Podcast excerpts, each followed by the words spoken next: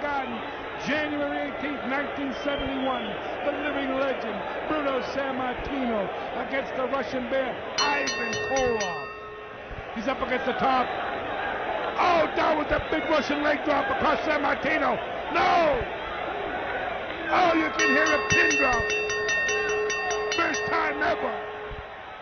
We got a new champion.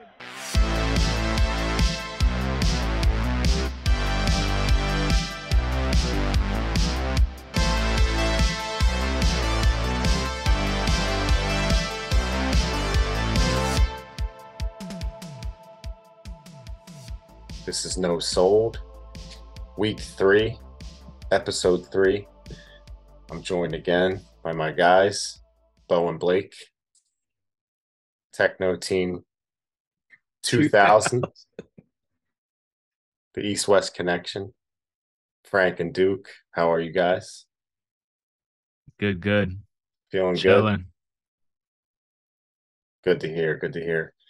So, last week's episode was super fun.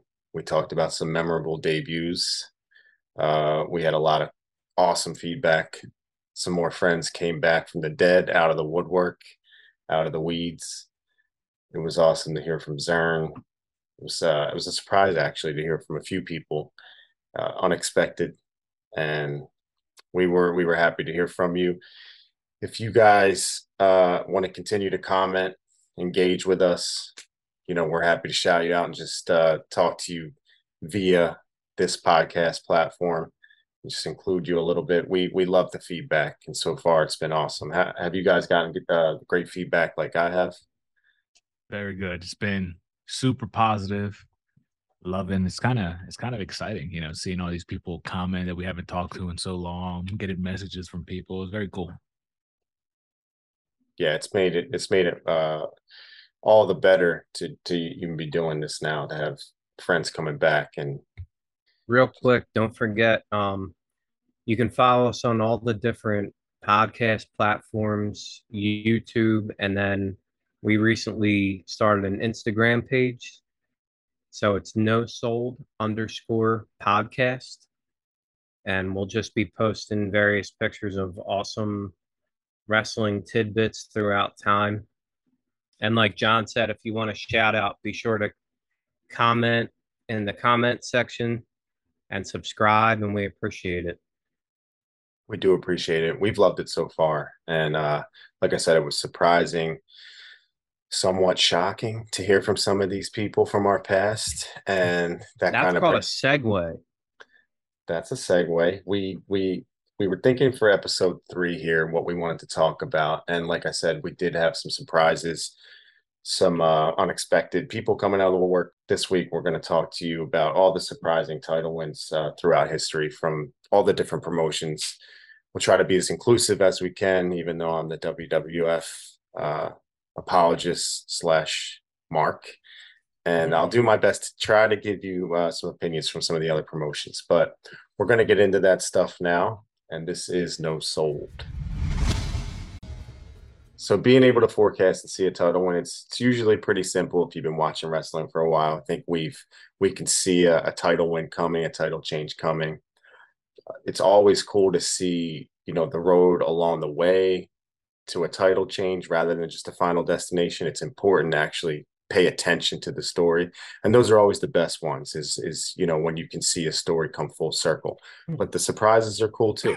Uh unexpected championship changes they're always you know they're always awesome to see. I know i've had a lot that i've seen you know in my youth that i remember specifically watching and then even as a teenager live you know seeing them uh, at the wells fargo center or whatever.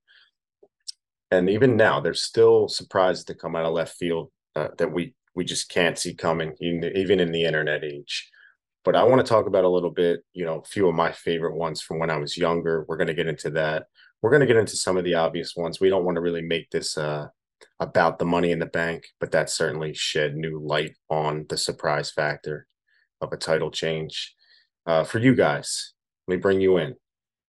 Do you guys have any specific championship changes that you remember seeing live we could start with or maybe not in person but on television A couple So I was there for a couple, I guess, what they would call shocking title changes. The one that hurt me the most personally being there live was um in Orlando. I saw Christian lose the world title that he just won, like I guess a couple nights before to Randy Orton. And it was funny because I had no intention of going to that show. Uh, my cousin's stepmom said, Hey, I got tickets. Super last minute. We barely get there on time. I'm excited because I'm like, Yeah, Christian just won the belt. Excited to go see him. And this is when they were taping SmackDown. And I remember, you know, Randy Orton comes out, gets the big pop, you know, even bigger than Christian's, hate to say it. And you know, the rest is history. He and Christian ends up losing the title right away. I remember sending pictures to Duke. Yeah, for sure. Like- I remember Like that. they just they just did him dirty. Yep. Could we could I was so bummed. I was excited to go to that show and then left bummed out because of that. Yep. Yeah, you guys lost your mind on that one. I remember um, the excitement factor, you know, from the crowd, but n- not like Randy Orton. He was so excited he did a full fledged jumping jack split. That's right. He did a jumping Right. jack Oh or a split. It was the first time we saw that, and uh, Oh, man. it was. I remember. I think it was Zern actually, but I remember. You know, everyone thought that was the end of Christian, but it ended up starting a cool feud. That was actually a really good feud, Yeah. but I was fucking fuming in the moment. Dude, I remember it Frank texting me, be like, "What?" Like I couldn't even believe it. Yeah, that was one of those times where I, I guess, you know, they were trying to see the bigger picture, you know, show that Christian kind of got screwed out of the title and it, Mhm. it built the story. Um, that's a good one to start it off. Yeah. I want to, I want to uh, ask Duke the same question. Do you remember seeing any live? That's I mean, I do. Um, I don't really want to jump the gun because it's kind of a big one. It, it's one we could see coming, but I still couldn't believe it. So we went to the Royal Rumble, John and I, and probably Mike was there. Zern, shout out. Um, and Chris Benoit won the Royal Rumble, and he was my favorite wrestler at the time. I was also there, just Yeah. with you guys. We were. We didn't. I don't Yeah. know. We didn't know each know other. each right? other. Yeah. Yeah, yeah. But uh, so that kind of decided we're going to WrestleMania because we're going to see yes. the end of this. You know, Mhm. this story. So we were there in New York when Benoit beat, you know, two of the biggest names in the history of wrestling. And again, you could see it coming, but still to actually see our guy Definitely. finally win that belt, like, I mean, it was, I had tears in my eyes, you know. Mhm. In the moment, Benoit was like my guy, man. Even though John, when we met him, stole my heat. That's a story to be told later. Yeah. But uh yeah, so that was the biggest one probably that I ever saw live, but I have many memories obviously watching TV. That's a great one. And Yep. the moment for me personally with Eddie and him at the end of that, hmm it's like one of my favorite moments. You That's know, it. it sucks, Yeah, it sucks it's like- how things Yeah, shook out, but sure. at the time, that moment was like, Yep. ah. That's and they were our guys, you know. Yeah, I one I'll want- mention. Oh, sorry. no, go One ahead, I'll Frank. mention really quick because I was there live, and I guess it was surprising how they did it. Was Brock versus Kofi at, at LA Ugh. Staples Center at the time, Crypto Arena now. Um, Or Kofi. you know, I guess it wasn't as unexpected, but it was shocking that it was a nine second match or whatever it Mhm. ended up being. And you know, after the guy was so over, whether you think Yep. he should be champion or not, Yeah. just a, a nine second match on your Yeah. debut on Fox. It's just you know, very disrespectful in my opinion, you know. Yeah, I think But that was he- one I was in tennis for. I think Lesnar um, caved Kofi's chest in even more that night. So I remember that. It was quick to the point. Yeah. It's Brock, but it it was surprising how it went down. You're right, Frank. Yeah. It was a little disrespectful. I went there fully intending on seeing a title change. You know, I'm like Brock's totally winning the strap Mhm. tonight. It'll be cool. I wasn't even against him winning the strap. Mhm. And then it was like the match starts, it's over.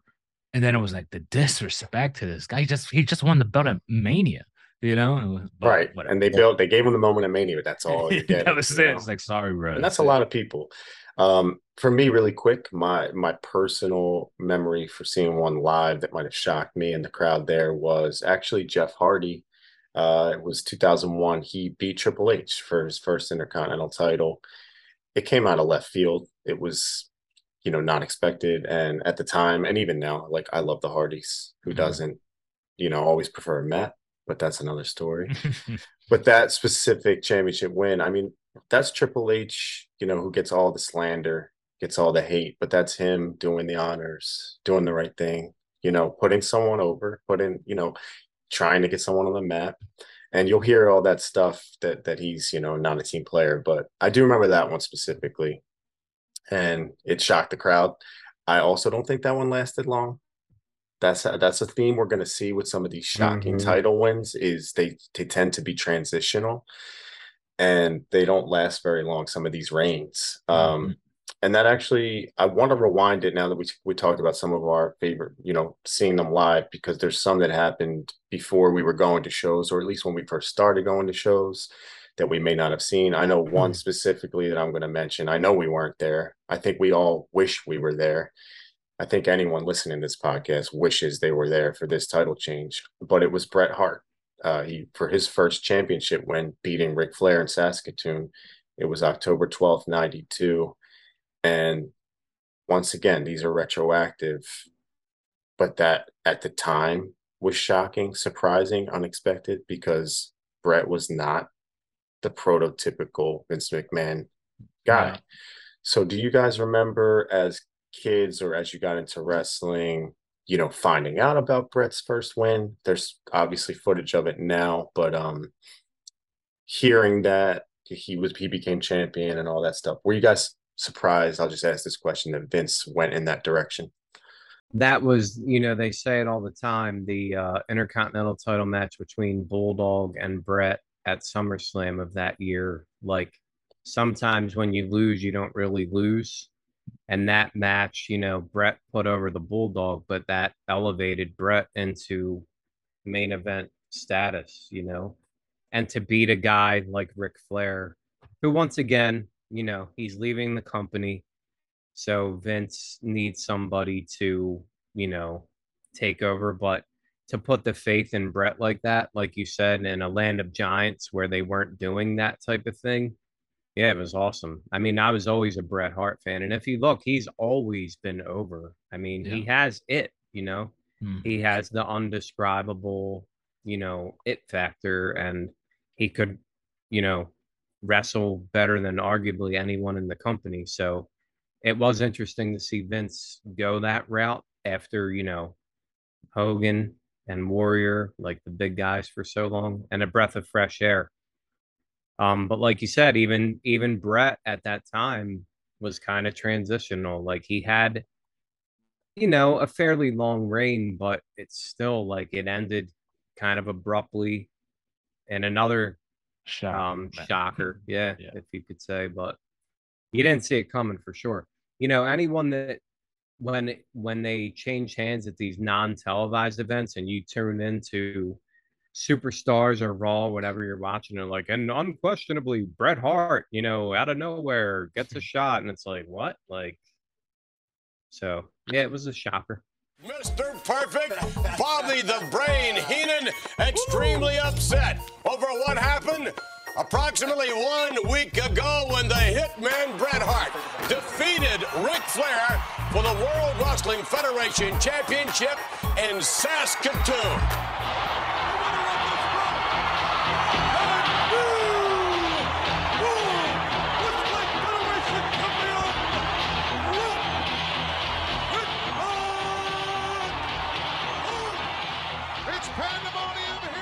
For me, Bret was already the guy. You know, like when I'm like getting in there, he was already the excellence of execution. Mm-hmm. You know, so I re- looking at it going back, yeah, the, the, he definitely it is definitely a surprise move, especially the year because it's it's pretty early. You know, like he, you would still think Vince was in that big man mode, but you know, it, it's he definitely shocking looking at it that way. Of course, yeah, exactly it. And another me, shocker yeah, for me getting into wrestling, like really getting into it, he was already, you know, top flight of the world. Yeah. Caliber guy, Bret. So it's it's different for me looking at Bret. But like we said the other one. You can go on Tucci.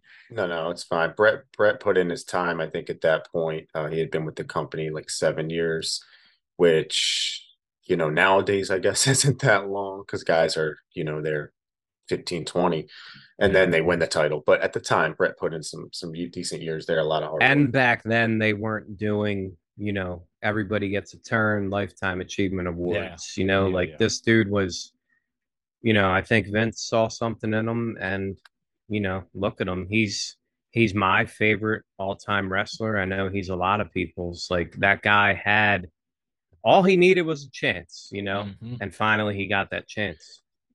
Yeah, Bret. Um, you know, I think we all share the love for Bret Hart. Anyone who listens to this podcast, I, I welcome you to mention in the comments if you are not a fan of Bret, fan of Bret Hart, why that is, because we're interested to hear why anyone would not be a fan of the best Why- there is. Interested best to hear there why you're wrong about We want to know who to uh, to uh, ban from from our list. from the chat.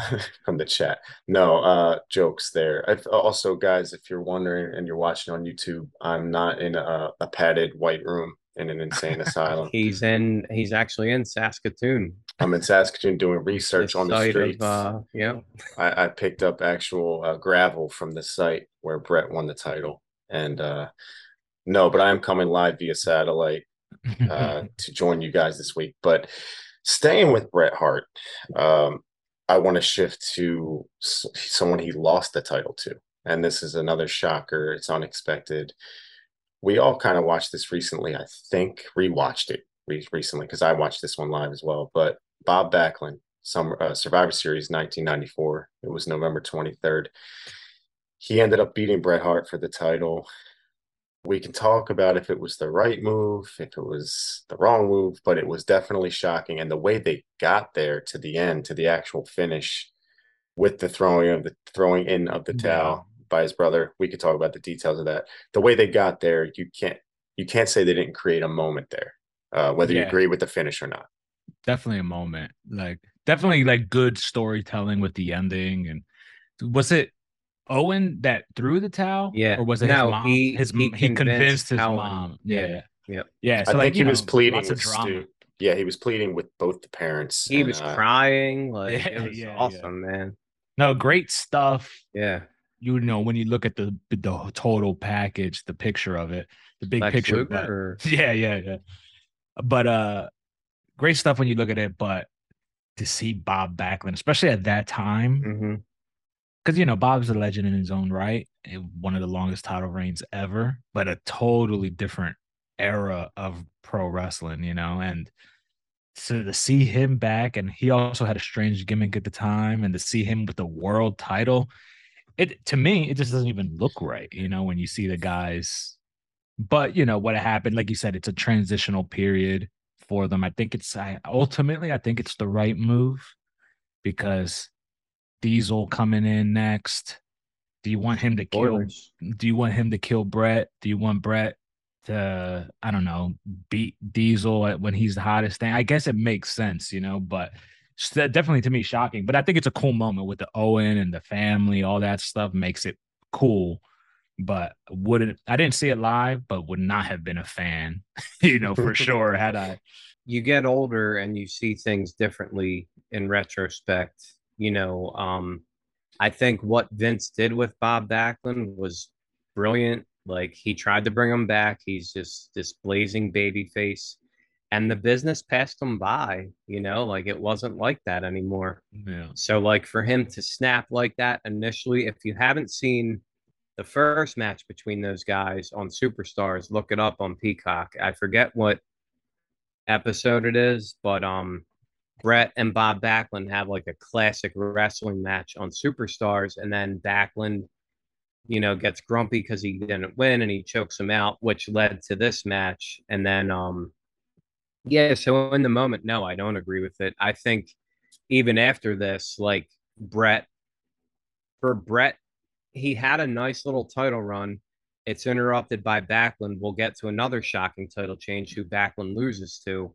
And then, you know, Bret disappears again for a year. It's like a year before he's like back in the title picture. He has a title match, but you know, it's like a schmaz with like a million people interfering. But no, I don't agree with it. I don't think it like Frank said, great storytelling, but I mean, you have the best technical wrestler in the world and you cut him short to you know, it was the um the old school thing where they didn't want two good guys fighting, so Bret loses to Backlund, and then Backlund, we won't go too far because that's another shocking title change. But Backlund no. eventually loses. But no, I don't. I didn't agree with it. I don't know if I do now. I do have love for Backlund, and I'm happy that you know he got another title run, and it also mimicked the old match where when he lost the belt, he never tapped out. You know, Arnold Skaaland throws in the towel. Mm-hmm. So great storytelling. You know, mm-hmm. I'm sure my man Pat Patterson was in on that, but it was amazing storytelling. I remember Stu Hart, you know, maintaining his integrity, if you will. Like he didn't want to throw in the towel. Like no, was, yeah. It was it was more Helen that had enough. Yeah, yeah you know, she sure, yeah. she was devastated. She finally grabbed the towel and mm-hmm. threw it in, and yeah. then Owen immediately jumping for joy, laughing in their face. Yeah, it was good though. Owen like yeah. He was crying, man. Like I believe that.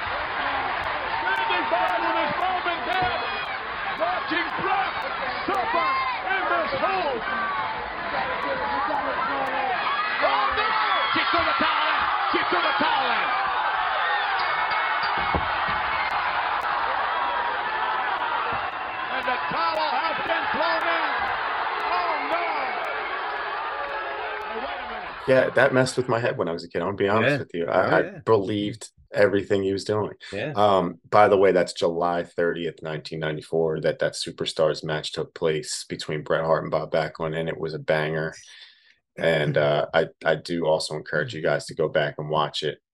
Um, and I think we mentioned it. We have to segue into it. Diesel beating Bob Backlund at Madison Square Garden, his first championship win there's a lot of transitional championship talk in this podcast, like we said, and Backlund was just that because it was quick work that Diesel made out of him. Once again, non televised. Yep. And once again, we see it the following weekend on Challenger Superstars, and we have to react to it, you know, retroactively. But that match they could show in one highlight because it was so quick. yeah. Yeah, it was eight seconds or something. Yeah. And I remember my favorite wrestler was Bret Hart. Diesel coming in, I really started to gravitate towards him immediately as yeah. the bodyguard. And once he won the title, I was almost, you know, I was about to kick Bret to the curb. You know, I was so in on Diesel and they sold me and uh, we, we could talk later about how that worked out for him. And I know there's a lot of critics about, you know, he didn't draw money and this, that, and the other. Yeah. We don't know that for a fact, but we've talked a lot about presentation and like Diesel was presented as the dude, you know, yeah. like you said, you tune in, he beats Backlund. It's like, oh, well, I guess this is the guy now, mm-hmm. you know, mm-hmm. and Diesel did more in two years. He was a triple crown champion yeah. He won all three titles in two years. Uh, actually, probably under two years. You know, mm-hmm. that's presentation. You tell me he's the guy, like, yeah, I'm gonna believe you. Besides the fact being, you know, he's a charismatic dude. He's seven feet tall. You know, um, yeah, yeah. Seeing um, is believing. Really quick, I'll let you go, Frank. But seeing is believing, and when you start to present a guy like that, you know, and you get behind him, as they say, you strap the rocket, all that talk. Mm-hmm I mean, we're gonna buy in, especially when you got someone as charismatic as Diesel and as likable. And honestly, uh, it worked for me. But I'll let you have the floor, Frank. Nah, I was all in on Diesel Day the first time I ever saw him. You know, I I was. It's part of the reason I also I, I rode with him all the way to WCW and the NWO. Why I loved. I mean, a lot of people love the NWO. Don't get me wrong, but like it was two of my favorite all timers. Mm-hmm. You know, mm-hmm. Razor and Diesel all of a sudden in the NWO. So like I was a big Diesel guy. The music, I don't know, I just thought it was sick when he came out. He looked like a million bucks in the black and silver. Yeah. Yeah. So like I I'm I was a Diesel guy from like the second I saw him. You know, even at that at that time when I was so young, it took me longer to get behind Bret. You know, Diesel was more like eye candy. You know, as soon as I saw him, I was like, this dude's a monster. I Mhm. love him. He's cool. But you know, uh, you know, at the to see him win this title, like Tucci said, we'll talk about this another time, and we could debate if he was the right guy or not. You know, who knows? I think history shows that he was like a big attraction, you know, because he was huge everywhere he went. But you know, at the That's time, Bret, like a Bret being the guy, you know, Bret being the guy maybe would have made sense overall, you know, especially with the run he was on. But Diesel was just he looked like money. You couldn't deny it. That's obviously like a huge conversation to be had later that we could put, you know, we it could be a whole show, but like to blame Diesel for Mhm. like, you know, Yeah. the that he didn't draw, blah blah blah. Watch the product at that time Yeah. and tell me that it's his fault. yeah. Like, yeah, And this is coming from a guy who is not a huge Kevin Nash fan. Yeah. But like, be fair, man. Like Mm. the the roster was thin then. So like I said, we'll we could talk all night about that, but I don't believe that for a second. Yeah, you're also immersed right now in uh, 94, 95 Duke as a. Yeah, I'm about to tap out. yeah, I know you're watching that stuff religiously right now, but I don't want to make a promise that this is the last mention of Bret Hart on this podcast, but I have one more Yeah, that we, we don't Bret. really talk about him much. Yeah, I mean, you don't see a theme here at all. You don't see a theme. But for this other one I want to mention, um, it involves Bret, but it's more about Hulk Hogan. He his win Mhm. over Yokozuna, Mhm. WrestleMania 9 post main event. Bret Hart and Yokozuna had a match. It wasn't the best, but it actually wasn't bad at all. It- was, according to Bret Hart's book, which I've read, it it went home a little early due to Yokozuna sort of giving him the signal. I guess he just kind of had enough. Bret wasn't thrilled with the match. Bret Oh, being the perfectionist, surprise, surprise. Mhm. Um, and then in comes Hulk Hogan, and just like that, he magically, you know, wins the title in a in a, you know, in a way where he just basically, you know, showed up and instigated Fuji, and and it, before you knew it, the match was on. The match was over. Hogan won the title. Surprised, unexpected. I want to just say I I said it before. I'll say it again. I was Bret Hart was my guy, but in hindsight, it was a moment they created. And if Bret would have won the match, posed, and left with the title, yes, we could have all been happy and marked it down as another accomplishment for our favorite guy. But it created a moment. So, do you guys remember that one at all? So I didn't see that live, but even when when I did finally see that uh WrestleMania, I was still pretty young. So when I did find like I didn't even know how all that shook out. So I'm seeing it years after the fact. And knowing Yoko became like one of the monster like heels of the company, wasn't shocked at Bret losing the belt to him. But when I first ever saw that Hogan walking out and all whatever, all that nonsense that transpired that results in him getting the match and beating Yoko, it to me was like, what is happening? And, Like even because like even like Yoko, I'm not. I was never crazy about Yoko, um, but at least it, to me it makes sense. It's hey, he's the big guy, he's the big villain. You know, he's beating everybody's favorite. But then for Hogan to come out and just ta- ta- to me, that's just one of those confusing moments. And that was like years after the fact. I watched it, like, what were they thinking? It makes me like, it's like one of those moments that makes me hate on Hogan just a little bit, you know, mm-hmm. looking at it. And that, like I said, this is years later, and I still felt negatively about it.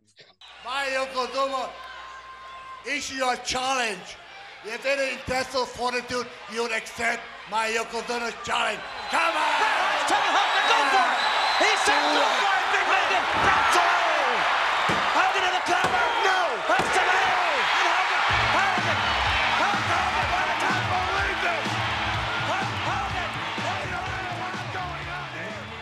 Do, do you remember that? I'm sure you remember it, but uh, what are your thoughts on the way that all went down and how Hulk walked out with the title when he was not even advertised in that match? Yeah, I remember being excited. Um, you know, Hogan was going to win the tag team titles because he actually wrestled earlier on the card. Him and Beefcake were a team, and I was like, good, like finally he'll, Mm-hmm. you know, kind of step aside a little bit. And uh, listen, I loved Hogan, but like Bret was my dude. So like, yeah, I was grumpy, you know. And that match shouldn't even have happened. It should have been the Macho Man winning the Royal Rumble at 93, and then Macho Man and Bret could have. If that would have happened, sorry, that's one of the greatest matches in the history of WrestleMania. I know Vince loves his monster heels, but I was never a Yokozuna guy. That's for our uh, what ifs podcast, by the way. yeah. Macho Man versus Bret Hart. We could all relish in that fantasy. Macho Man is the greatest storyteller and has had the greatest feuds in the history of pro wrestling. And that just would have been another one. So no, I didn't fucking like it, John. well, I read Bret's book, like I said, and he was talking about how Vince walked into his locker room a few days before, and you know, he explained the whole situation to him.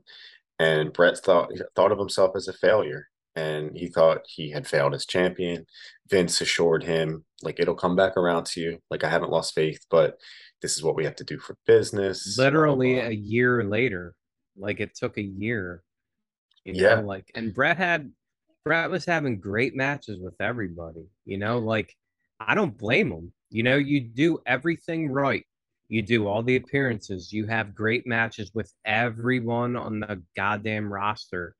But you're small. We're gonna give it to a big guy. The small thing I get, but Hulk wasn't at his biggest physique wise at that point, but his name was that big still. And also and love the Hulkster. You know, Yes. nothing mm-hmm. nothing against him, but I just think like I don't want to fault Vince completely because one of like I said, you don't, John. That's Uncle Vince. it's, it's it's grandfather Vince actually, but honestly though, it created a moment. You're not like that young anymore, kiddo. He's Uncle Vince. Poppy Papa Papa Vince. so, but for me, Enjoy your retirement, Vince. Vince, please don't go. Please don't go. Please don't go. Uh, Please stay gone. That's what I'm saying. Frank Frank once got mad at me because I wanted to name this podcast after a name that would honor Vince McMahon, but we won't Yeah, get into that right now. No Vince tributes.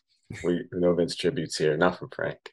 But no, anyways, uh, I just want to just quickly wrap up that stuff with Hogan winning the title. I know that it was supposed to come back around to Bret, like Vince said. They were going to have a rematch at King of the Ring. Bret was going to win it back. That's how it was pitched to Bret Hart. Plans change. Um, you know, that didn't work for Hulk. And apparently he wanted to just drop the title to Yoko on the way out. And Bret always held that against him. This is also from Bret's book. Once again, we don't pretend to know anyone. Anything we say is from the horse's mouth. It Might be a little whisper down the lane, but that's from. Bret's Bret's mouth. I will tell you a fact Bret Hart didn't lie once in that book. That's all truth. I believe every word. I Gospel actually said truth. that to him when I met him. And You know, we like I said, I said I believe everything you said, and he was like, "Oh, I don't have any reason to lie." You know, That's when we got the combo. yeah, except except to his wives, but we Steve won't get into Brett. that. Holla at him. combo. Our boy Britt, the combo kid. What's up, Britt? So yeah, we we mentioned a few Bret Hart related title chains. It just so happened it went that way. But I want to shift gears and I do want to touch on someone we spent a lot of time last week talking about Chris Jericho, the Ayatollah of rock and roller. The the I guess we could call him at this point the what's his name in that in AEW? He has a lot of names. The Painmaker? Recently, the uh, Lionheart. Yeah, He- he was he- Lionheart last week. He's the wizard. What's The the one Wizard. where he where he looks like washed up Gene Simmons and all the face paint I'll dripping off his fight you face? through the screen, bro. disgraceful. Like we're we're not going to have any Chris Jericho slander. It's it's it's it's the painmaker, I guess. But anyway. Well, we're you know the wizard because he threw the, wizard. fire. Yeah, oh right, right, right. Le Champion. the champion. Yes. Champion. What was his name? Or, or did he have a nickname when he was doing like the Nick Bockwinkel quiet, suit, No, and wearing he didn't. suits? Chris Jericho. That was Just- awesome, by the way. All business. Go Chris- watch the Nick Bockwinkel kids. Educate yourselves. Chris Irvine. But but the one that I'm going to bring up regarding Jericho, I know we all have vivid memories of, and it was when he upset, surprised, unexpectedly beat Triple H for the WWF Championship. It was Beat. April's beat defeated, yeah, in in quotation marks for those just listening. It was April 17th of 2000. the Millennium Man uh, was really putting his stamp on the world, the new millennium, or so we thought. It was a dusty finish. Earl Hebner reversed the decision. It was some shenanigans at the end. Got Uh, bullied. but I want to ask you guys how you felt about the match in a moment. But I, w- I do want to say that after this, Triple people really, really, really hated Triple H more Yeah, than they did yeah. before the match, Yeah. and it might have been the beginning, sort of, of like the the pure venom people have for Triple H keeping guys down. Oh, he's holding this guy Yeah. down. You know, everybody couldn't wait to just put that on him uh, from from then on. But I do want to say, like, it told a great story. It created a moment, and if you do think Jericho was ready or not, quotation marks again, that's like debatable. But if nothing else, it put him on the map and it put him up a few rungs on the ladder. So I commend Triple H for that moment.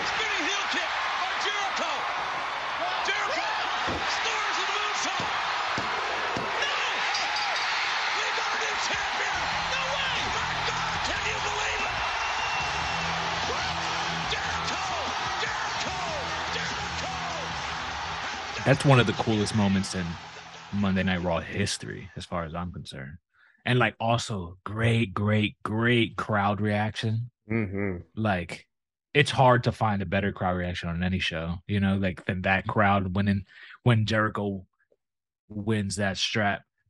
But uh yeah, I mean, definitely hated Triple H's fucking guts after that. like, oh my god, I couldn't because I was so pumped for Jericho to get that belt, you know, especially beating Triple H too, because he was, so unlikable at the time, you know. But it is a moment that lives forever. I uh, like you said, did that start the trend of like everybody thinking Triple H is holding everyone back? I'm I'm not sure, but that definitely becomes his reputation. He definitely there's definitely a, plenty of times where you could point to Triple H doing that type of thing, but uh yeah, I know I think that's a great moment. It's I think it did elevate Jericho. I feel like it felt like he belonged, you know, with all these top guys that he's kind of running with. And he didn't feel like that little kid, you know, playing with the big boys or whatever. So, you know, I definitely think it it it served its purpose. And we know we know how it shook out for Jericho. So it's not like it really hurt him in any way, but Mhm. Definitely hated on Triple H at that time. And I hated him for years, years. I thought he was cool, but I hated him for years. Go ahead, Duke. You can speak a little bit about Yeah, I think um I someone called me at work. me. Was it you? It was me. And you were like, "Yeah, Yeah. Jericho just won the belt." And then by the end, he didn't. And I was like, "What the fuck? What?" Like Hey, why was I spoiling that? because I was at work. Yeah, but you know, we were taping shit back then. We were. Um, but yeah, man, that was that was awesome for sure. Uh, you know, not gonna beat a dead horse, Frank said it all. Like, um, we John and I were big Triple H fans. Um, when he beat Mankind finally for the world title, like that was one of our big, you know, well, he won in a triple threat match, but that was one of our big, you know, title wins for, you know, we were very excited about that. But uh Jericho was always one of our guys. I liked him from day one when I saw him in ECW and then, you know, this blazing baby face becoming the silly heel that he became. So like we were we were through the roof when he won. And yeah, I do remember. That's cool that it was you, John, that called. I And to by bring the that up. end, like yeah, by the end, like I'm like, what? Like he's not the champ, but yeah, and like you said, it's a moment, you know, and it all worked out for Jericho. Yeah. Unbelievable. That guy's still wrestling. like, think about that. That's At a high level too. You know, long whether you like it or not. Yeah, still, no, like, it's still, like, absolutely. he's putting out some quality stuff. Not everything's Yeah. a banger, but there's still some bangers there. no, and you know, he tells stories, which Mhm. you know, that's important. I think my story favorite. Story, the story they were telling this past week, I think was um him fighting Moxley for a meaningless interim title. How how was that? I didn't see it. It was great. Yeah, it was awesome. Yeah, it was a good, ma- really good. I match. mean, like it's like to, to me, it's like a classic television match. Yeah, to see him come out again as you know the Lionheart Chris Mm-hmm. Jericho. I think we even talked about it on the last one. Um, you know, he was growing this gnarly facial hair, And like I knew there was a point to it, you know, mm-hmm. because the next week he comes out freshly shaved. He's got the Lionheart jacket, Lionheart tights, you know. Nostalgia's something, man. If you could bottle it up, it would be the most mm-hmm. expensive drug or alcohol that you could get, you know, and that totally got me in on that. So It definitely doesn't hurt when you're such a legend like that, dude. oh yeah, man. He has so many moments that you people could point You can name them all. favorite. You could have Yeah. a whole show on Chris Jericho and his moments, you know. Do and you I have love any other Moxley ones? too. So Do you have any other uh, Jericho related title switches that uh, shocked or surprised us? I have a really cool one that might not be on a lot of people's uh, radar, but you guys will know it for sure. And if you watched um, WCW at that time, the cruiserweight division was always like kind of the best wrestling you can get, unless Mhm. Lord Steven Regal was the TV champion at the Hmm, time, and like Booker and you know. Benoit and Finlay were wrestling. But so there was a cruiserweight battle royal, and Chris Jericho introduced everybody, which is just tremendous. Yes, Yeah. just tremendous in itself. Um, I don't have the, excuse me, the date in front of me, but it was um Slamboree. In 97, I want to say. Yeah, and uh, there was a cruiserweight battle royal. It comes down to uh, first off, just watch it and listen to Yeah, Chris it's Jericho like introduce these. Everybody's nicknames. John, you remember that, right? I I I I, I want to almost go through the names that Yeah. he, he listed He's gonna they rock, were so rock good. till you stop, rock, rock, never not.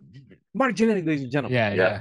Yeah, like just Just everybody's ridiculous. nicknames were like super hilarious. It's like the one that's the one that stands to Jericho. me Oh yeah, oh yeah Minnesota. Silver King upgrading to Golden King. Ah, I love Silver King, man. Mhm. R.I.P. Dude, I love Silver King. So yeah, it's um Cyclope and Juvi at the end. Juvi Juvi to. Guerrera. Juvi does the honors, just jumps over the rope so Cyclope can. The winner of this is going to get a shot at Jericho. Jericho comes in for the title match. It's going to be Cyclope, and he takes the hood off, and it's Dean Malenko. And like this is a time when like the NWO was around and Sting and like in the other, you know, in the WWE, Yeah. it was The Rock and Austin. The fucking pop Mhm. that Dean Malenko Dean gets when he yeah. unmasks, man. Tell me Yeah. Chris Jericho's not a superstar. And how they didn't That's- drop the ball with him yeah, that's a because credit to people wanted to see him lose so bad. So, guys, watch that. Malenko upsets Chris Jericho for the cruiserweight title. The Yeah. crowd goes insane. Crowd go banana, as Pat Patterson would say. Great. And great that was an awesome title change. Good, good. May the best man win. Wait, wait a minute. Juventud just eliminated himself. Cyclope, what's he doing here? He's unmasking. He's on. That's not Cyclope! Look at that! Dean Malenko! He's back. The man of a thousand homes! It was awesome. It was in '98. It was May 17th of '98 okay. at Slamboree, a day before my 15th birthday. So Happy birthday, John. Happy 15th, little whippersnapper. But One more for Jericho before we move on from Chris. Jericho was that was kind of surprising was when the night he beats Austin and The Rock. Oh yeah, hell yeah, Same night for the undisputed first ever undisputed champion. absolutely. Because you know, I remember I was in middle school, maybe just about to get into high school, and you see that card and you're like, all right, well, Austin and Rock are going to be the final. Sure. Who's who's going to win the belt? You know, because it's Kurt Angle and Jericho are the other four. It's like a Yep. single night tournament, four guys.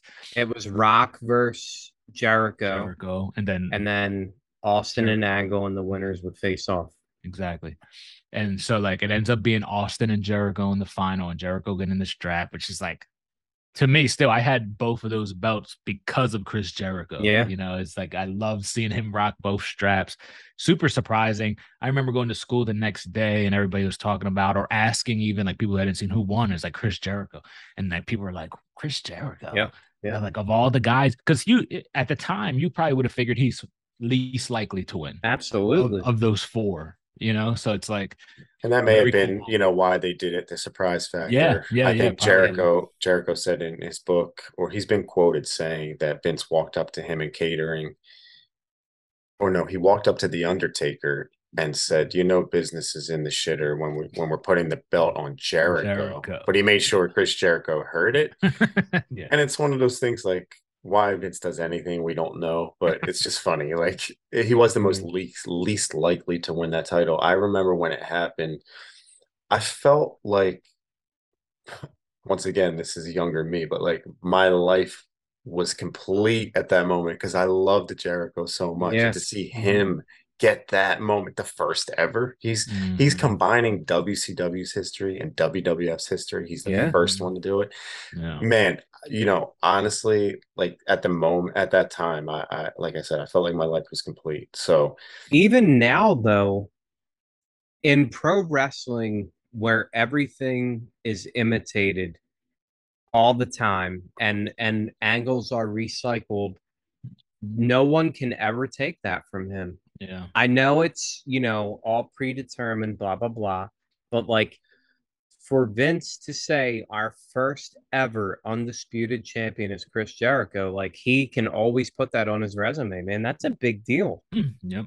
it's huge and i mean i wish i could say that we'll see that something like that again but unfortunately i think if you know aew were to be absorbed by the wwe they would probably just burn Or the if WWE footage. were to be absorbed by AEW. let's go with the more likely WWE would absorb a would absorb AEW. They'd probably burn the library and we would just never hear or see anything from it again. I don't know. Tony Khan might be able to buy them right now. No props. I Vince think, bought WCW for less money than he paid these bro. I think Tony Khan's spending enough money on shitty That's a topic. stuff right Yeah, now. Come on, episode. bro. What? You're gonna disparage my my skill like that? I mean, he's got I a don't have any problem. damn He's- proof of he's that. got an addiction. An addiction. He's got a he's got an addiction to independent independent wrestling and, and cocaine. But Whew. I Wow. think I think We're gonna that- cut that. yeah. I mean, Unlike Vince. Jesus. Unlike Vince. Listen, Uh, man. Vince saint. is addicted to The, women. pa- the patriot patron saint of fucking pro wrestling, Vince McMahon. We did want to talk about some of the money in the bank cash ins. They were shocking, unexpected. We want to talk about the OG, the originator, Edge. He cashed in on John Cena. It was was it New Year's Eve full or New Year's? It was a New Year's Eve pay per view, I believe, if I'm not mistaken. That he uh, first cashed in, and that was his first world title win. It was the first time the Money in the Bank stipulation was used. I think Vince actually walked out. He handed the briefcase to Vince, so they made it a very big deal Mhm.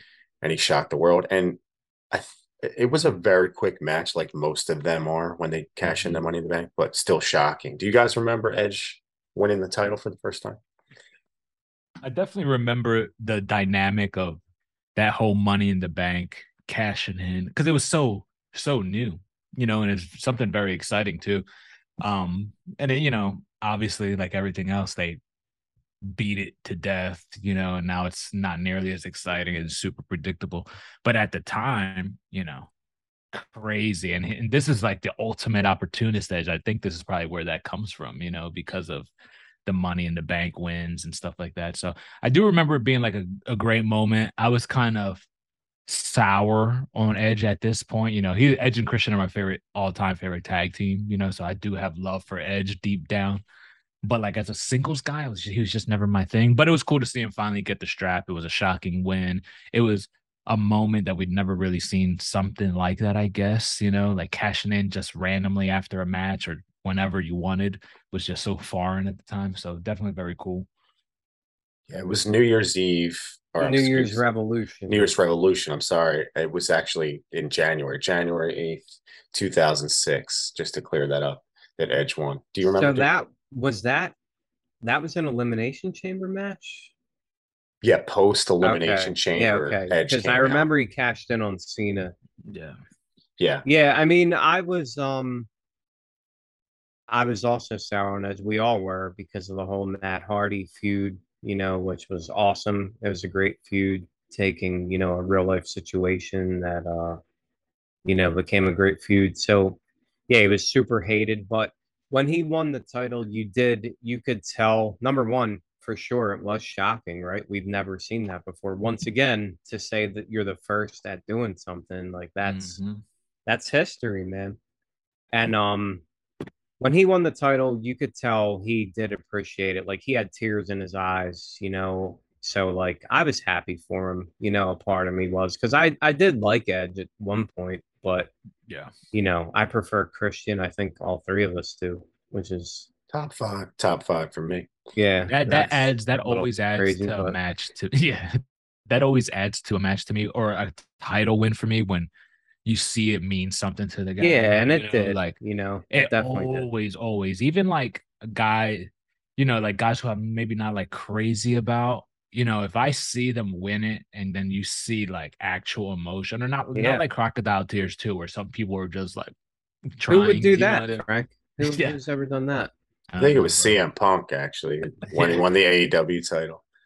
but but you know that does like enhance any kind of moment like that for me so Yeah, i love seeing a guy appreciate it you know uh, Yep. it really it really matters to me when especially if you know like their roots are deep they're not just some like body guy who just Right. couldn't couldn't cut it or some other or a guy that just got into pro wrestling, Yeah. you know, for money or fame, like exactly. like like your favorite Diesel. yeah exactly exactly but you know it definitely enhanced that for me so i think that's always cool The money and the miles. That's all that's real in this business. Yeah, it's true. Qu- Quote from Big Kev. What do you Uh, think, John Boy? What do you think about that cash in? So, like you guys, I was a little bit soured on Edge at the time. You know, I didn't love his singles run at that point. When he first broke out, I was, you know, still behind him, but I didn't. I, I'll be honest. At that time, the WWE at that time it, it was losing me as a viewer because overall the product it, it felt like it was in no man's land. Like they didn't have a like a clear direction of what they were trying to do, and to their credit, they rebounded and eventually brought me back. But I remember hearing about it and going back, tuning in. At the time, I, I know I sought out the match and the footage, and you know, it was must see. Like we said, it was the first of its kind. Money in the Bank was a big deal. It was cool the way, in the beginning at least, they used that element to catapult someone. It was another way to catapult them, like the King of the Ring or the Royal Rumble. Since then, as everything in the WWE gets watered down, it becomes diluted, you know, becomes somewhat meaningless. And um, it's almost like automatic now when someone wins it, you're, you're like, no that's the next champ that's the next champ. And they're usually not ready, quote unquote, not ready, at least to us. Fortunately, they have gotten away from that. It's it's good and bad, I think, because like before it was like used as an elevation thing. Yeah. And so which was cool, I think, but then they give it to a guy like Otis yeah just Right. for no reason at all Yeah. besides like, oh, Otis won, and then he doesn't even get a chance to cash it in, you know. Yeah. So Yeah. There was a period of time where I thought the money in the bank concept itself was ridiculous. Like you have a contract in a briefcase. Why don't you just carry the contract in your pocket? Why why do you have it in a briefcase? But I get it. You know, it, it, it- it was more for the aesthetics. presentation. Yeah, presentation. That's when I was picking everything apart in wrestling. But you know, the money in the bank itself. If you guys have anything else to add, you know, to the edge win, please. No, not so much for the edge win, actually. Um, yeah, I think you know it's it kind of became his thing, you know, too. He was like the Mr. The ultimate Bank. opportunist. Yeah, exactly. So The Machiavellian type edge. to like not go on and on and on about money in the bank winners because there's so many now. But one that we didn't mention talking before was the next money in the bank winner is RVD. And then his title win against Cena ends up being like a super list. awesome moment. Super. I mean, maybe not so shocking since that that was a big ECW show and all that, but still kind of shocking because you knew he was he was always like a he was like the wild man, you know, in Yeah. the Vince McMahon show. So you didn't know how Vince would take to some stoner guy who wasn't necessarily big, super he fought, flew around a lot. You know, I loved RVD. To me, he's an ECW like goat. But uh but his was also a very shocking moment, you know, in another hot, hot crowd. Um, one of the best crowds I think ever for like a title win. You know, it's it's a small crowd, so it's very way more intimate, but just the participation of the crowd and you know, it felt like ECW again, you know. So I think that's very cool one. I do think well. that's shocking though, even though there was that crowd and everything. I could still see Vince totally letting Cena beat him. Yeah, You know, yeah. so I agree. I I do think that was a big one. Also with the help of Edge, you know, he he interfered in that match, and it really sort of puts RVD over the top. Yep. Crowds, yeah, crowds the yelling, crowd. thank you, Thank Edge. you, Edge. Yep. You know, which is funny. That was a cool one. The Money in the Bank did bring a lot of moments, which I love. And some we're gonna rattle off some of these quickly because, like we said, Money in the Bank, we don't want to make it all about that. It's all surprising when it's the Money in the Bank. It's all shocking, usually. But I want to flip it to each of you guys, and I'll first give you might steal your heat on it, but my favorite Money in the Bank cash in, it was Dolph Ziggler. It Mhm. was you know for me another one of my guys. Another guy i remember when they stripped out stripped his blonde blonde hair made him cut his hair Jesus, put on the black trunks. dude, they they were intentionally in my opinion trying to ruin like the perfect wrestler you know not to steal the curt hennig thing but i loved dolph ziggler coming up and then they stripped him down and i was so mad and then they built him back up and he got that moment and i was floored i was excited i was reinvigorated i was ready to for the run sounds right. we won't talk about what happened next you know because i know it didn't last too long but that moment I mean, didn't he end up getting injured? I thought he got like a concussion or something after that. it got a little weird around that time with Yeah. Dolph, um, with the concussions. You might be right about that, but I know I that think he cash in, hurt. that cash in specifically was was my favorite of the Money in Awesome. the Bank. Also, Uh, I loved it, Del Rio. yep. and it was the crowd. you Also, talk about I crowd reactions. Babyface Alberto Del Rio, by the way. Yeah, yeah. I was Same. a Del Rio guy. Me too. Love Del Rio, but that crowd reaction when Dolph Ziggler won. Um, I think it was AJ Lee was with him. Big E was with him. He had a whole presentation going. That crowd, if you want to go back and listen to crowds, Holy moly! I believe in modern times, one of the biggest pops, one of the biggest reactions Right, that anyone because got. like you can go back to the '90s when there were um so many people and like it was cool to Mhm. like wrestling and stuff. But that, like you said, modern times pop, like that's hard to top, man. That was big. Rio,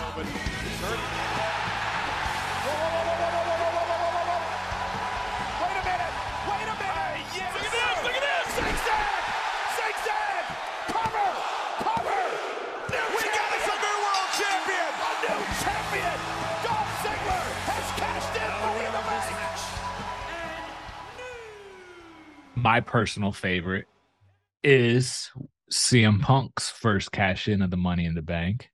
Monday Night Raw, Edge was champ. They just do like a, a segment. I guess Batista comes out and destroys them. I don't Yeah, remember the context. him. Yeah, I don't remember the context of why um why that was happening, but he could. Bati- yeah, he comes out, destroys Edge, power bombs him on the ground. I want to say outside of the ring, totally kills them. And this is it's it's so memorable to me because me and Duke randomly, and and a couple others. I think Mortis was there. Yeah, there were a few people. There, yeah, I don't know who else, but um, we just randomly stayed at the comic shop. Wait. after Just to just to clear up, not Canyon, right? Not just Canyon. Okay. uh, Canyon. Gregor Mortis. the Mortis in our hearts, Gregor.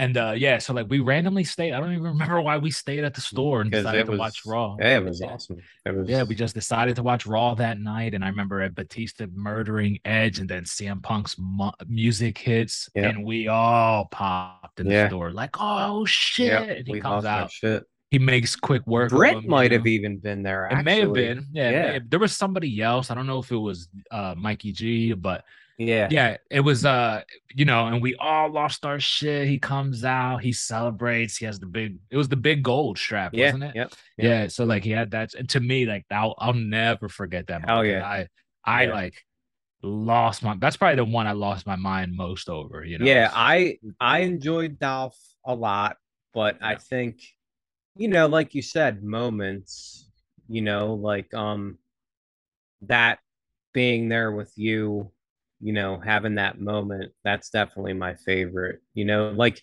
you can talk about like movies and stuff and like oh yeah, that mo- that movie wasn't that good, but if you have like a good if you went with somebody that you Mhm. know you had a great experience with, you know, you're going to remember that.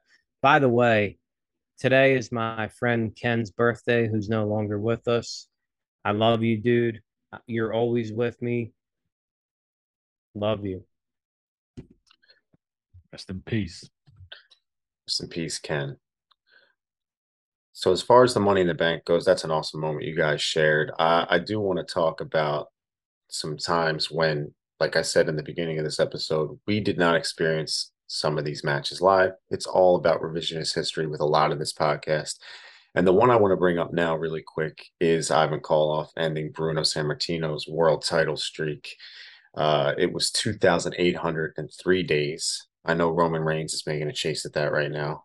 He's But- close. He's like that close. He's only uh maybe two or three or ten years away. So it was Koloff beating Bruno, and um I've read a- up a lot on this. I've seen you know footage of the match. Bruno sort of admitted he was burnt out. It was Mhm. time. It wasn't anything that he thought was you know politically done to him, or it was just time. It was the longest world title reign, but at the time, for him to lose at that time in Madison Square Garden was unheard of and Mhm. shocking. And I wanted to pay some respect to some of the, you know, the things we didn't see live or the things that didn't happen in our lifetime, quote unquote. And Bruno going down to Ivan Koloff. And we mentioned on the last podcast actually how Ivan Koloff's like a forgotten, you know, entity in the world of Mhm. wrestling. but he's he's the guy. There can only be one, and he was the one to end Bruno's streak. Um, I don't necessarily need, you know, to go too deeply in into you know the ins and outs of the match quality and all that stuff. But speaking about Bruno, really quick, when you guys look back on that number, for me, it seemed like it was unattainable. It didn't make sense. Yeah, it can never be done again. It seems absurd, like Wilt, like Wilt's hundred point game. Um, how I do you guys talking about his women. allegedly. Or well he admitted it right? But yeah i think um looking back on that do you guys feel like you know the myth of bruno sammartino holds up? Like the the the legend of bruno? When you go back and watch bruno footage different eras different times but can Yeah, you so can you respect what he did and brought? Listen, anybody who sells out Madison Square Garden so consistently, like Bruno did, you got to give credit. There's something there, right? Obviously, I'm not watching them for the matches. You know, it's a totally different thing. You know, the wrestling business as a whole, let alone a Vince McMahon company like uh, what we all grew up with. But you know, you have to give the guy credit. And I, what I want to do point out about that match is obviously I didn't see it live, and but this is just from stories I've heard of the match. I remember hearing that the crowd didn't go crazy. The crowd wasn't booing. It was just more of like a stunned silence. was a hush. situation. Yeah. I Yeah. even heard, I think Bruno say himself that he thought he had like some kind of head injury. or his He thought he went deaf. Yeah, he thought, Yeah. thought he, yeah, it was went deaf because the silence was so crazy. Which I think that's a that's a cool reaction too, because it's one of those moments. It's like a non-reaction, but it stands the test of time. you know? shock and all. i mean Yeah. sometimes shock and sold out silence. building, just quiet. It's like Undertaker's undefeated streak. Oh Yeah, yeah, it's a that's, shock and all of another that. one. You Yeah. Shock know, and I all. mean, um, it makes John, some people John crawl on the floor slithered across. Some people react to the Undertaker. Oh my god, losing by a guys! I just have to tell you that we were all upset when Undertaker got beat by Brock Lesnar, but I don't think there was anyone that was more upset than that man John on your screen right now, as he literally pulled himself like a snail across. It took my soul out. I oh thought a my piece of me died. That's what happens when Oh someone's God! dying. Thank that's- you for that because, as you can see, you know, whatever years later, I cry every time I hear it. Oh my! But you're right. The silence was deafening, according to, to Bruno. He said he could hear a pin drop, and it ended an epic, epic, never to be duplicated run. Uh, Never a fun, will be duplicated. never yeah. will. Absolutely not. The tribal chief, quote unquote, uh, you have no chance Yeah. to get there. Uh, It's only like two thousand days. That was short. before my time. Like I got into it with the rock and wrestling era. But you know, guys, pro wrestling existed before you got into it. And if you want to see, you know, the history of pro wrestling, if you're a big wrestling fan, go back and watch these guys because I didn't watch Bruno and I didn't watch, you know, um, Bob Backlund and superstar Billy Graham and Pedro Morales and Ivan Koloff, you know, in their prime. And you owe it to yourself as a pro wrestling fan to go back and watch some of this because I, I didn't get it. I didn't get it with Bruno, and I get it now. You know, Mhm. there's some on Peacock. There's not a whole lot, but just do a YouTube. Just fall into a hole one day and check out Bruno Sammartino and look at him when he punches a guy and how that crowd reacts. You know, there's a lot to be said for storytelling. It doesn't always have to be big moves. He just mm-hmm. punches a guy or kicks a guy and he looks out to the crowd and that eruption, you know, not to get off topic, but you owe it to yourself. Go back, go back and watch some old school stuff and learn from these guys. No, I love that. And I think we mentioned earlier, and I think it was episode one, just how the older we get anyway, we want to sort of know the history of any passion. And and you do owe it to yourself to go back and look at some of the trailblazers, some of the way they did things. It might not be your cup of tea, but you have to respect it. You have to respect You'd the reaction. surprised though, man. You'd Yeah, be you- surprised. Yeah, and you know, have to um, respect the reaction yeah. that they're getting. And as you mentioned with Jericho, you know, when he reinvented himself, you know, with that world title run when he, you know, faced Shawn and stuff like that, he was doing a Nick Bockwinkel thing. You and all mm-hmm. you, you know, using all the the big words and stuff like that. Like everything oh, comes from somewhere, man. And mm-hmm. like superstar Billy Graham, forget it. I mean, he's the most emulated guy in the history of pro wrestling. Again, Yeah. not to get off topic, but just go back and look and and you'll appreciate these guys, I promise. in the female wrestling world, Wendy Richter, shout out to Teddy Wycheck. I think he mentioned this one. Wendy Richter losing to the Spider Lady was at the time shocking, unexpected, head scratcher, you could call it. Um, it didn't make any sense. We don't spend so much time talking about the match, but we do want to acknowledge that it's not just world titles that have been shocking, unexpected. In the women's world titles, we had Paige defeating AJ Lee in her debut. There's been plenty of upsets and surprises. Duggan beating Austin for the TV title quickly. Yeah. Um, not to run, Carlito, Carlito in his debut, His beating John debut, yeah. Cena. that was a huge John one. Cena for the Carlito actually debuted on Raw and won the Intercontinental title, and then As he well. debuted on SmackDown and won the US title, if I Yeah. remember It- correctly. I think it was the opposite. I think it Oh, was, the was it? Okay. Yeah, he was on SmackDown, beats John Cena night one. He gets drafted to Raw, beats Shelton for the IC strap. Okay, gotcha. Yeah. Yeah, and it was um, the same with like Santino Marella debuting that's out what of the crowd. Crazy one. Yep. Dude, do you know Against, what I uh, remember most? against Umaga. Umenga. Yeah, the thing I remember most is I don't know if you guys recall, but Bobby Lashley sort of helped Santino out because Santino's a Yeah, Santino's a fan in the crowd that Vince McMahon pulls in to uh you know just to embarrass him with Umaga.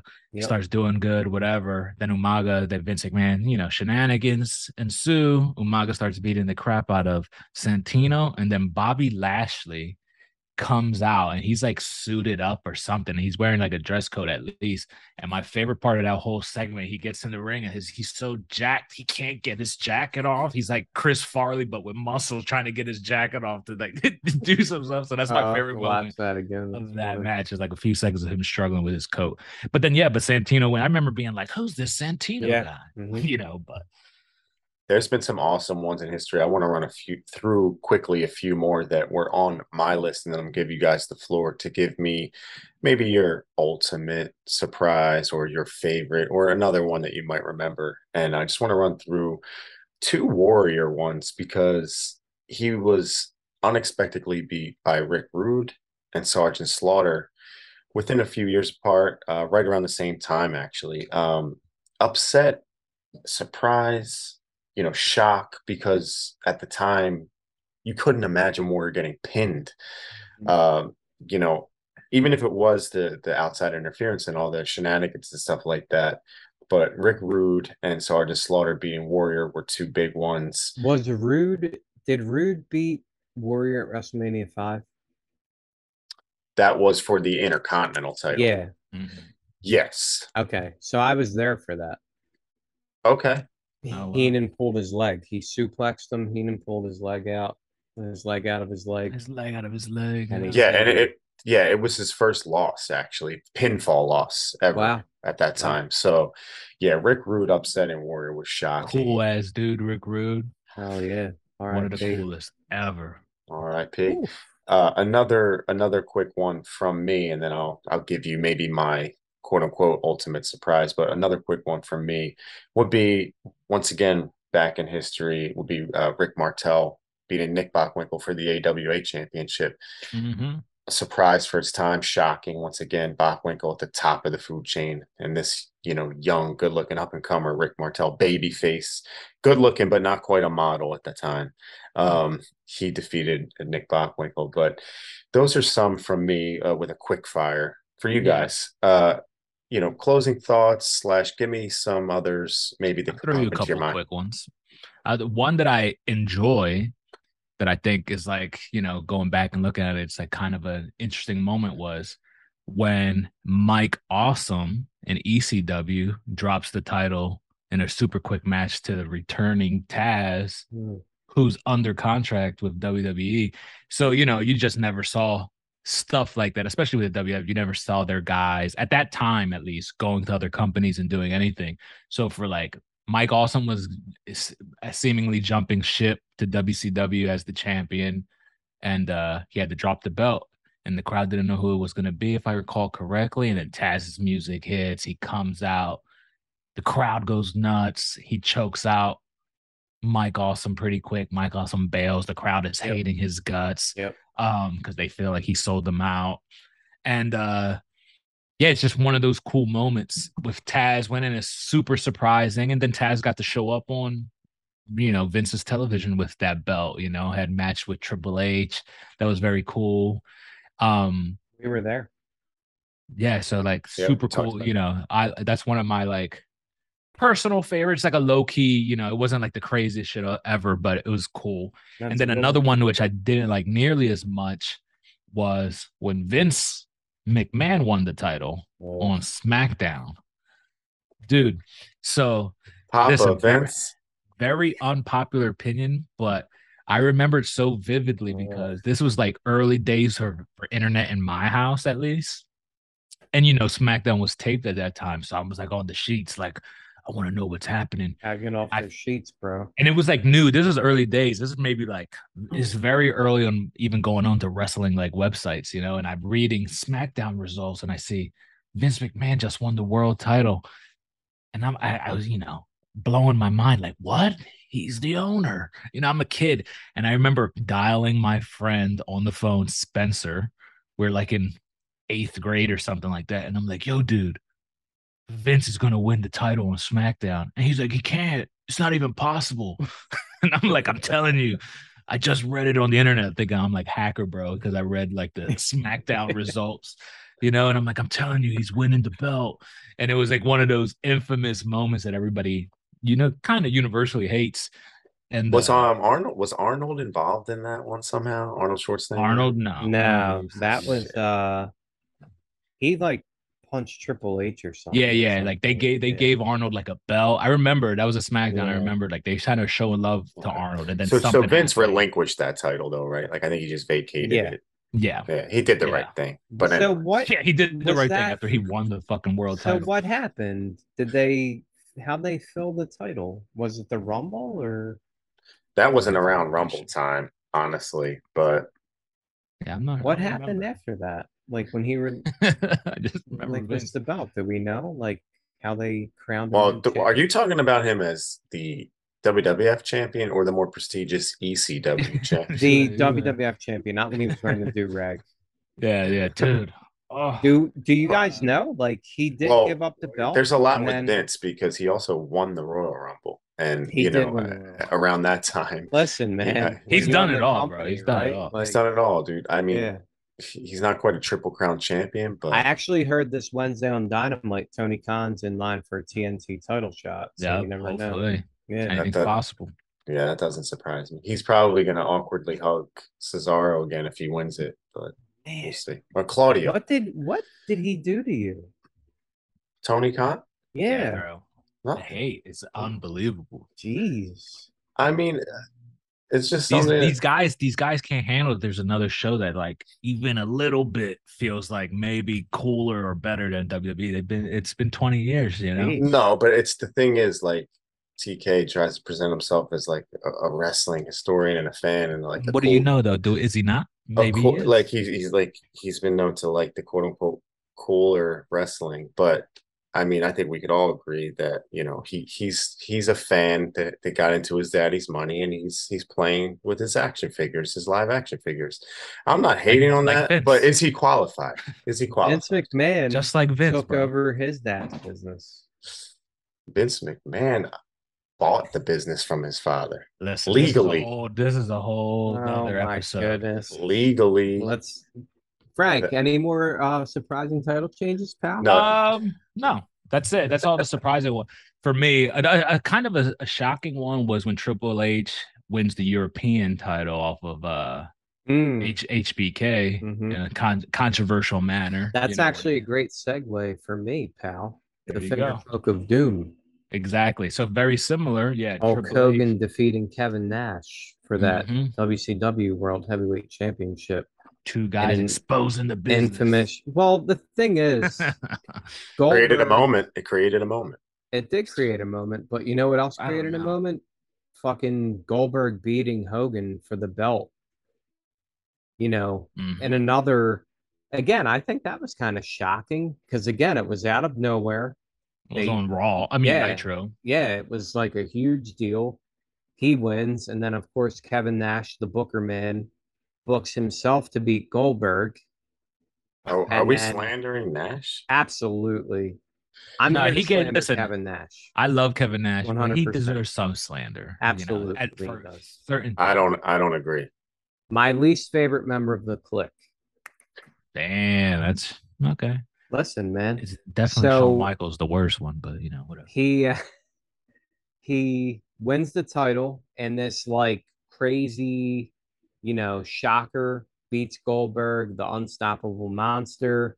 You know, with help from Scott Hall, and then the next night he drops it to Hogan with the finger poke of doom, and that you know, was Definitely shocking. in my- Definitely it was, unexpected. and Hmm. like you said, if you love your moments, there's another moment, and another infamous one is Hogan losing to Jeff Jarrett. Um, you know that whole debacle. Or Jarrett, lays down. Ho- I'm yeah, sorry, Jarrett, losing losing to to Hogan. Yeah, Shocking. Jarrett lays down in the middle of the ring. Hogan puts the foot on him, and that's that. And then one more infamous one, obviously David Arquette winning the WCW title Yeah, terrible. which is, you know, in the moment, I'm all pissed off about it, stuff like that. But like, you can't blame David Arquette for it, you know, like, Fuck David Arquette. Whoa. But listen, but listen, but I I agree. Like I hated that shit too. And Yeah. it definitely is one of those like nail in the coffin moments for that company. For sure. eh, seemingly For at least to me. sure.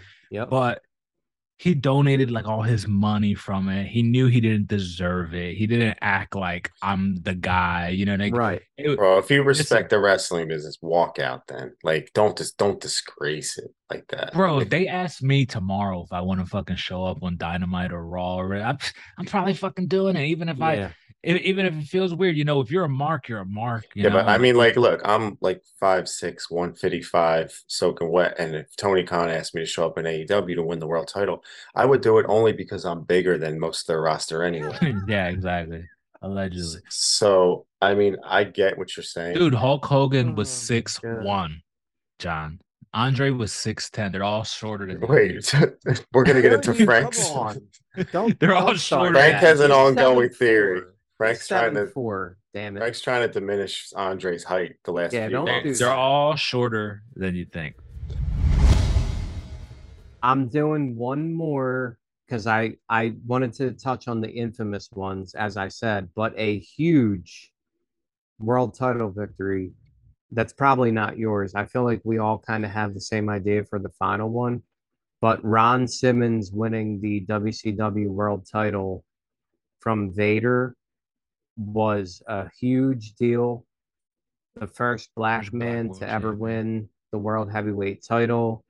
Bill Watts got a lot of heat. Bill Watts was booking at the time. Bill Watts has been called racist, etc. A lot of like, you know, accusations have been thrown his way, but he put the belt on Ron Simmons, and that was a huge deal at that time. Like, you know, the Junkyard Dog was arguably the most popular black professional wrestler um, ever, I think.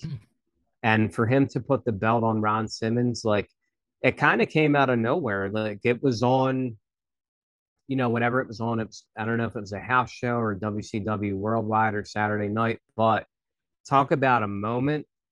Watch that crowd.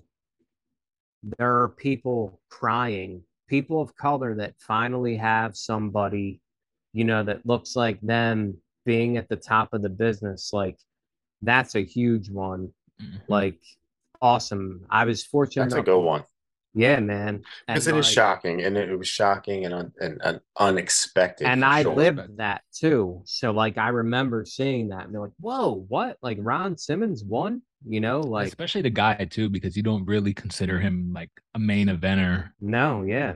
you But know, I mean- historically. But he, you yeah, know, he was it's the a champion, big deal, man.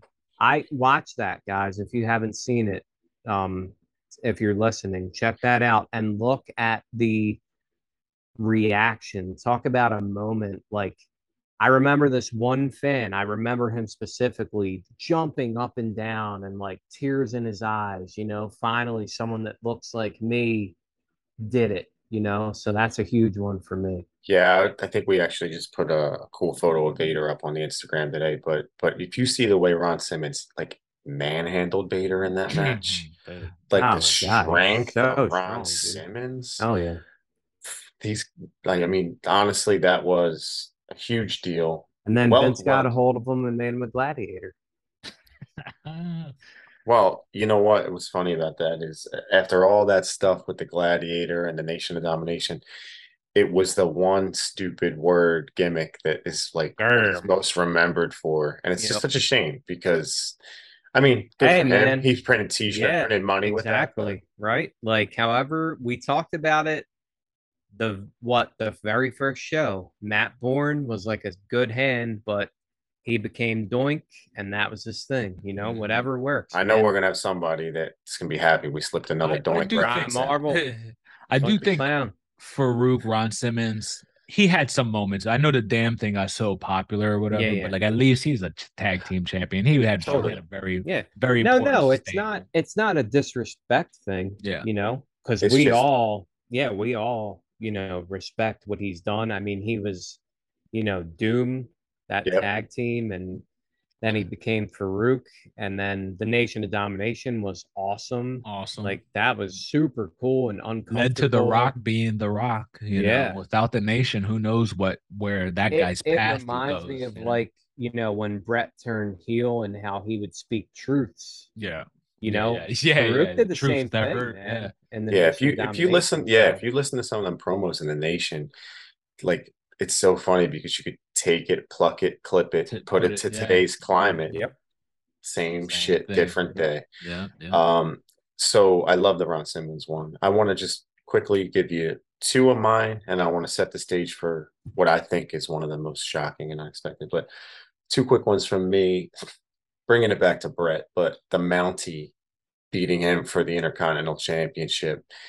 Once again, non-televised. You know, uh, happened on a live event. Once again, a traditional cha- uh, transitional champion to just to move it to Piper, which would set the stage for Bret versus Piper, WrestleMania 8. One of my favorite matches of all time is Bret versus Piper, but it Wow. was just yeah, for sure. But it was just a um a quick little blip in the radar for the Mountie, shocking uh title win. Shocking as in he used the cattle prod, cheated. But uh another one was Dean Douglas winning I shouldn't even say winning, but being awarded the Intercontinental Championship. I tuned into that pay per view live. Um, I remember I bugged, I think it was my dad actually, to buy this pay per view for me to watch the match. And um, it turned out to just be Dean Douglas being handed this Intercontinental title live on TV. It was like confusing, shocking, didn't make any sense. And then Razor ended when up. Shawn lost his smile? Well, you could say he lost his smile. You could say he got jumped and jacked He by nine Marines. Even beaten though it was out actually him. one guy. Yeah, he got it beaten off of him, unfortunately. And um, that was definitely around that time. I That heard one's Road Dogg say uh, HBK couldn't fight his way out of a wet paper bag. You know, so I heard Road definitely- Dogg's a, a former drug addict too, so I don't know if we can Yeah, trust well, anything look, about so Road. is that- bro, bro. I mean- so is Shawn. Holy. So is Shawn. Shawn's Shawn's found Shawn, Shawn's found God. Shawn's found the Lord. But listen, I I, I do also, think Shawn had a relationship with Sunny, so And he Vince. wins. So who knows? You know. also he Bret wins. has committed adultery, but we love him. Come on. Whoa! Whoa! What the? Whoa! He wrote it in his book. It's from his mouth. He wrote we, We're not talking about Bret though. But we're going to talk about Shawn. We got to talk about Bret. They're my neck and neck faves. All right. I mean, they're my guys. Listen, uh, the, the Shawn slander, I can only handle so much of it. I want to. I gave Shawn credit for being with Sunny, my all-time favorite WWF diva.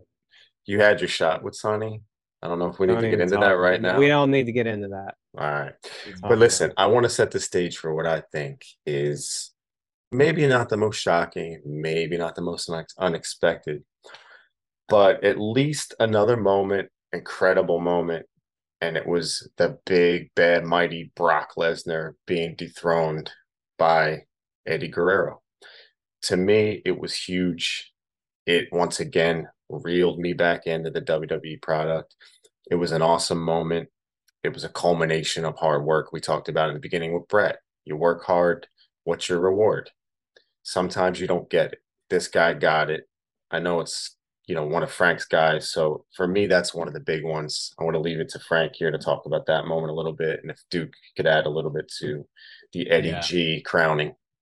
Yeah, I personally obviously love that moment. Eddie Guerrero is my favorite wrestler of all time. He's my number one. Um, that match, like I remember, my uncle used to let me go to his house, um, let me go to his apartment with, to watch the pay per views at that time. So I would go over there for any kind of fight related stuff, usually boxing and WWF. So I would go, and I remember going over like Eddie's fighting in the main event for the title. Just not convinced that he was going to win. You know, I don't know if I was so privy to the fact that Brock is leaving soon or any of that, but I just knew Eddie's getting his title shot. You know, it was uh, something I never thought I'd see. But and Brock was so dominating at that time too. So like, he was just crushing everybody. And to see see Eddie Guerrero is at the Cow Palace too, which is sort of like That's funny. I Yeah. thought of you because Yeah, they exactly. mentioned that. yeah. Yeah. So to see Eddie like get that shot, I remember being with my uncle Raymond watching it, and even him like getting into it when he's seeing like, is this guy like, especially because Goldberg interferes. It's the one thing I don't love about the match that the Goldberg running, but you know, for the, the you know the ends justify the means, I guess. But um, dude, I remember I jumped when he won counting. You know, like uh, like I was in the building. One, two, and then celebrated. Even my uncle thinking it was cool as shit. And he was always that guy that's like, you know, wrestling's fake, right? Like he was always one of those types, you know. But even he was like, whoa, that's cool. And that crowd react, that's another one. The crowd reaction Oh my god, yeah. is so And believe it or not, there were only eleven thousand people. Yeah, yeah, because yeah, that that venue isn't even like this huge place, you know. But dude, that crowd react, and I'll never. And to his credit, and we all kind of like hate on him, but Michael Cole calling that moment, you know, like you could hear it in his voice how happy he is. He's almost crying. You could almost hear like the tears coming from Michael mm-hmm. Cole. Eddie's family. I remember he jumped into the crowd. There's a big Yep. dude, big dude with a fro, like His mom, it. I remember Yeah. his mom. Yeah, he goes over to his mom Yeah. with the flag and Mando's there in the front row. yeah, exactly. Like that celebration, I get goosebumps thinking about it. Like right now, you know, it's it's just like it's one of those. It's one of my favorite like matches, but more so because of the moments that come from it. And uh, yeah, dude, so so great. Michael Cole at the end losing his voice. congratulations, Eddie. You know what I mean? Yeah. Like it just One of his best calls. I- I yeah, one of his you. best calls, I think. Yeah. And um, yeah, dude, I love, love, love that moment. Yeah. love, I love that Eddie got that moment too, because who knows how it would have shook out. We we were talking earlier how like he never really got another shot. You know, I mean, who knows what could have been. I guess we could talk about that another time, but glad to see him get his moment. Very happy with the way it went down. Beating a monster too. He didn't beat some jabroni champion. It wasn't some weird, you know, thing where somebody had a belt that didn't really need it. It wasn't a transitional thing. It was he beat the guy. Brock was a Yep. fucking monster. And you Yeah. me- you mentioned the internet buzz and whatnot, and once again, like not everyone reads the the dirt sheets or the Yeah. Mhm. the you know the internet. So for those eleven thousand people, and even me at the time, like I was shocked. I was Yeah. surprised. It was unexpected to me. I didn't know Lesnar was like on his way out or anything. Mhm. So I'm with you on that. Do Do you remember Eddie G uh, getting his crowning achievement? I do, and I wasn't. It was kind of weird.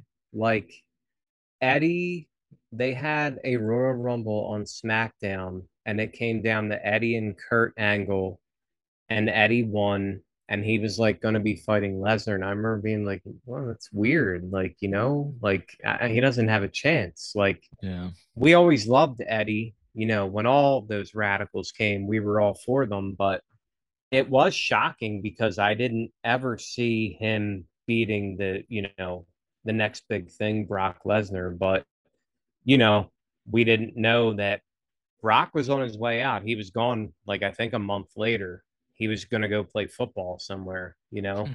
And uh so like yeah man like that's a huge moment that that's one of my all-time favorite um title changes for sure as far as shock value i mean you know the the interference i don't mind because i didn't think it was too much it wasn't Mhm. like multiple people coming in you know Yeah, yeah. um and eddie ultimately is the one that defeats brock lesnar you know brock goes to f5 him he gets out of it ddts him he Mhm. hits a kind of strange frog splash Hmm, almost yeah. like from the side Mhm. but that crowd it's like it's the longest three count and i Yeah, love yeah. that those long three counts like and the crowd is like you can't believe it and then finally when he does it he just jumps into the crowd and just loses himself and Mhm.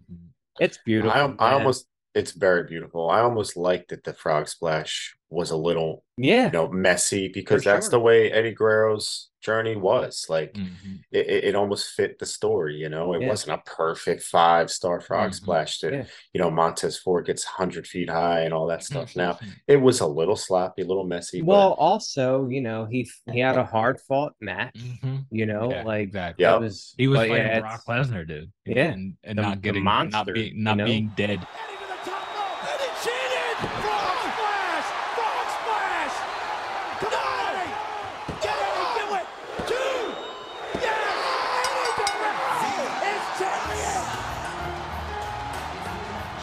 Yeah, yeah it was awesome that's a great one rip eddie all right. gone way too soon way, way, way too soon, like many of these great guys. And, you know, we're going to head out, hopefully not too soon for you guys, but it's been fun chatting uh, again to you all. This was unexpected title victory, surprising.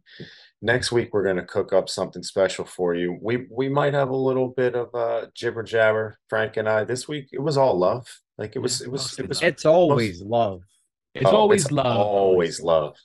Ja just likes to poke the real bear. quick though if you guys have one that we forgot please drop know. it in the comments and let us know and Yeah. uh tell us sure your there's- favorites even if we didn't forget share your favorites with us you know Yeah, tell us some surprising title victories in your lifetime or or maybe that you've seen retroactively. You know, we're like I said, next week we're gonna come at you with something different. It's gonna be fun, as always, and we can't wait to talk soon. This has been No Soul.